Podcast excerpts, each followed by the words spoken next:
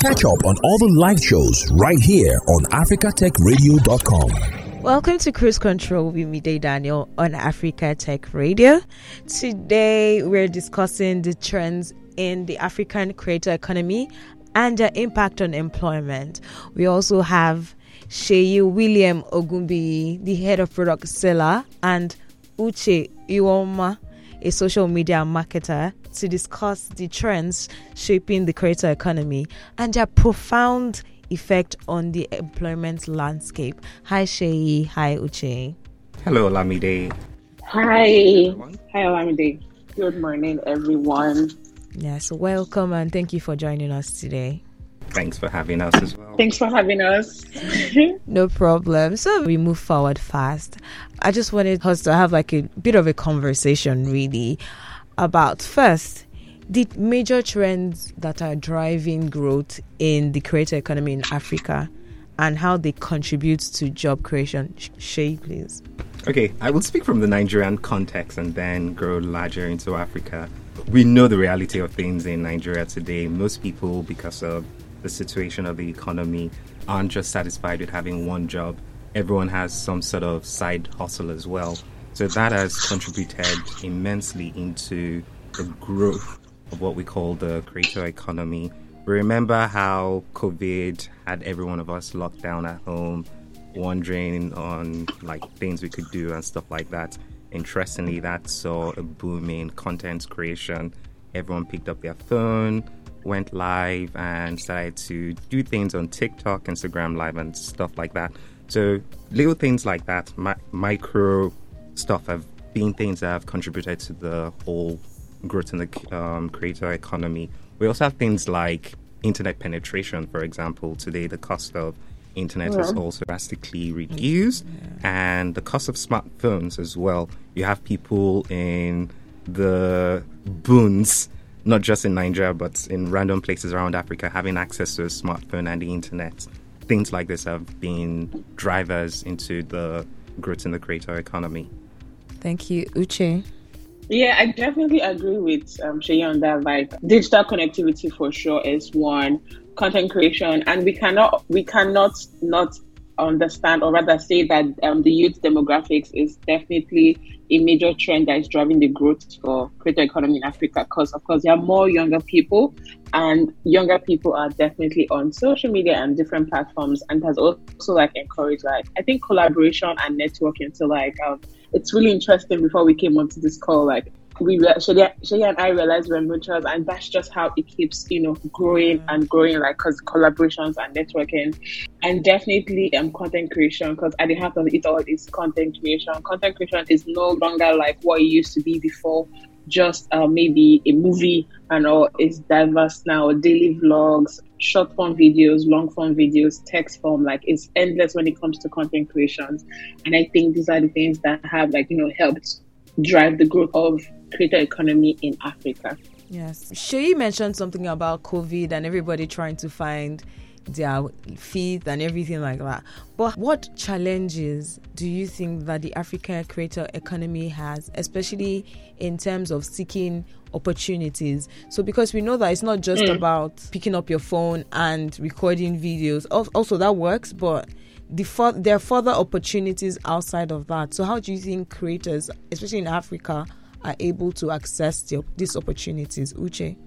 Definitely, one has to be. There's still a monetization barrier. So, in terms of uh, many Africans are facing difficulties in monetizing their content due to challenges like online payment systems, limited access to advertising policies, and then just this whole complex international financial transaction. So, we know that platforms like PayPal and Stripe don't always work in Middle East and West African countries. And also, these are kind of like challenges. However, I know platforms like Selar has made it easy for like creatives to sell their products on the international space.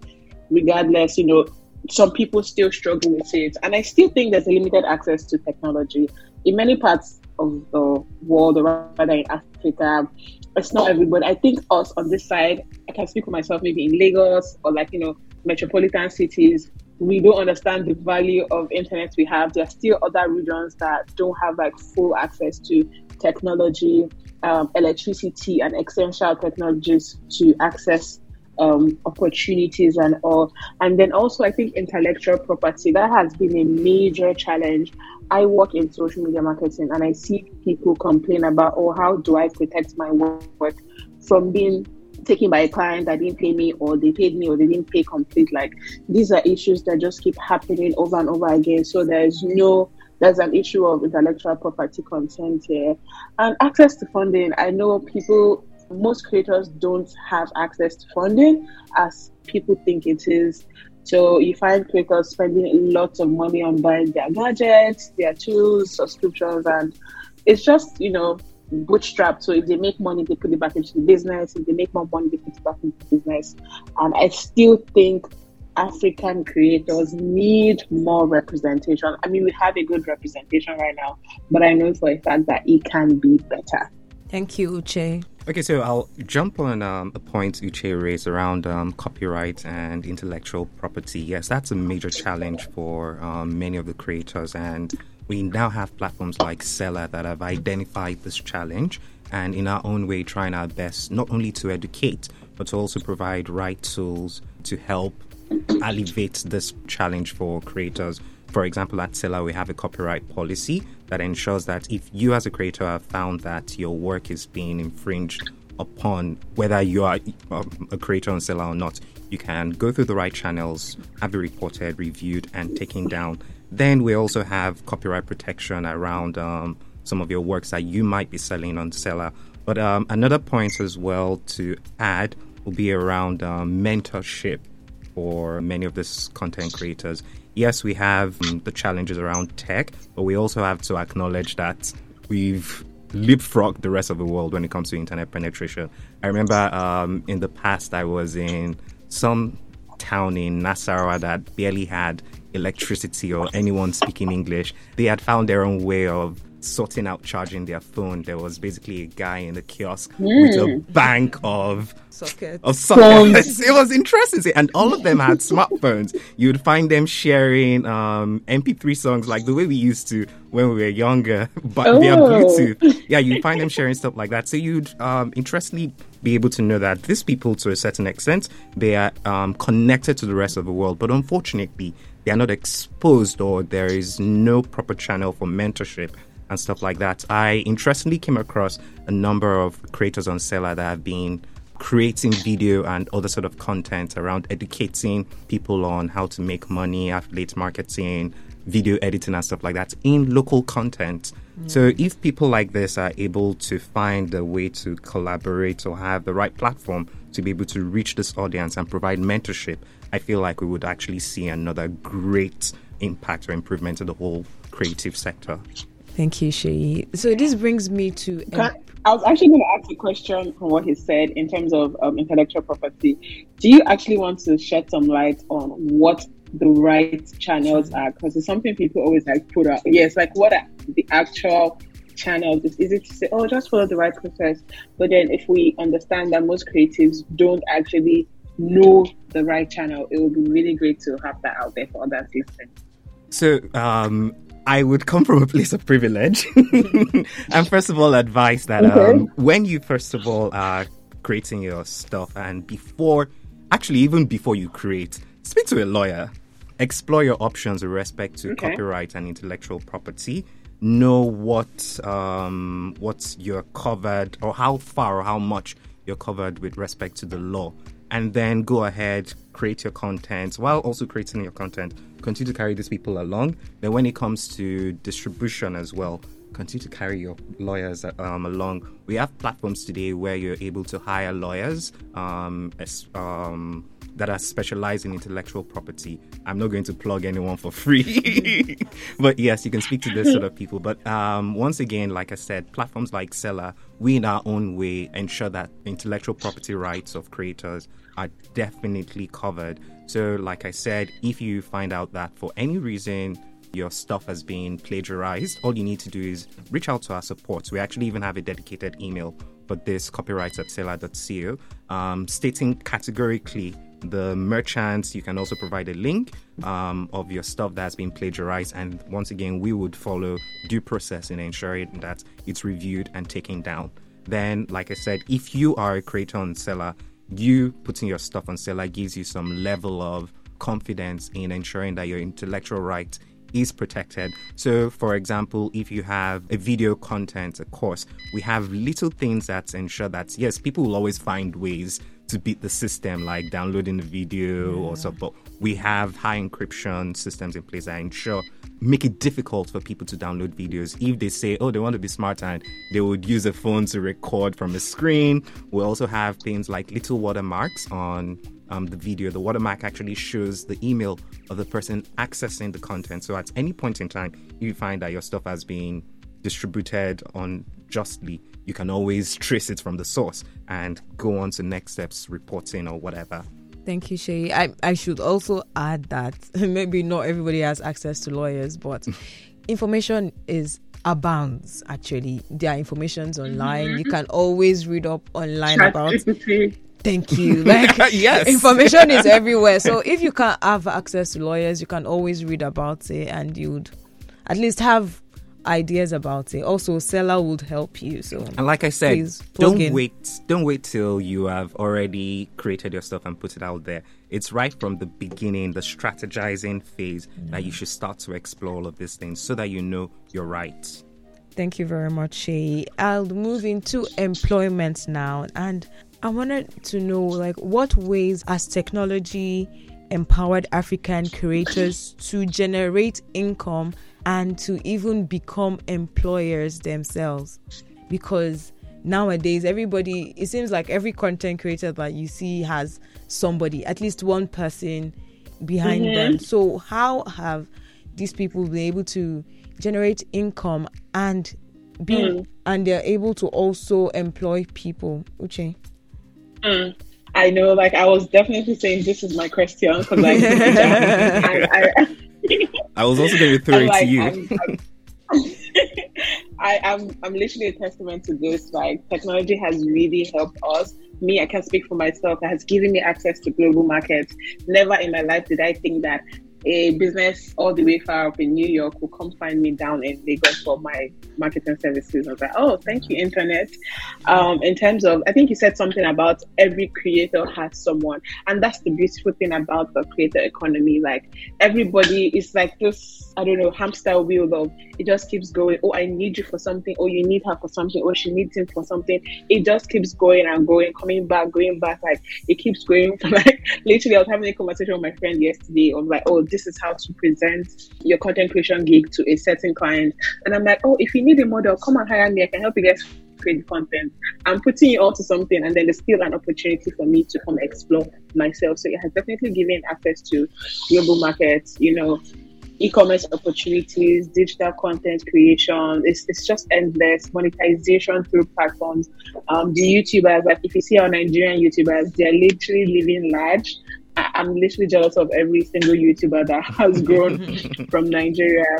Remote collaborations and networking, like I am all for remote working. I mean, cheers to 95 i love it too but i think having the opportunity or privilege to work i mean look at us here i'm literally somewhere in my apartment on this virtual call with you guys and you're on your side too having this amazing show that we don't need to drive all the way down to be in a radio station to meet up. Like these are the things we see. Technology has definitely helped us. And it has created entrepreneurship opportunities. I never thought that being a social media manager would lead me to running a social media agency that requires me to learn entrepreneur and leadership skills that I, i'm just proud of myself when i see myself like diving into you know, not just creative things, but also like entrepreneurial things, leadership skills, management skills. I'm like, this is really, really cool to see that this content creation thing too, because you need the creative part and then you need the business part. Like you literally need to be sharp on both ends, and it literally like gives you endless opportunities. So yeah, that's what I can say for this. Shay, in what way do you think that creators that have turned to employers are able to mm-hmm. shape the economy? Like, because we are saying according to research, we've heard that creators that are employing are already taking some part of the economy. Like, what word do I use? They're already a part of people making money in this economy. So they say, oh, the creator economy in this year made over two point something billion naira.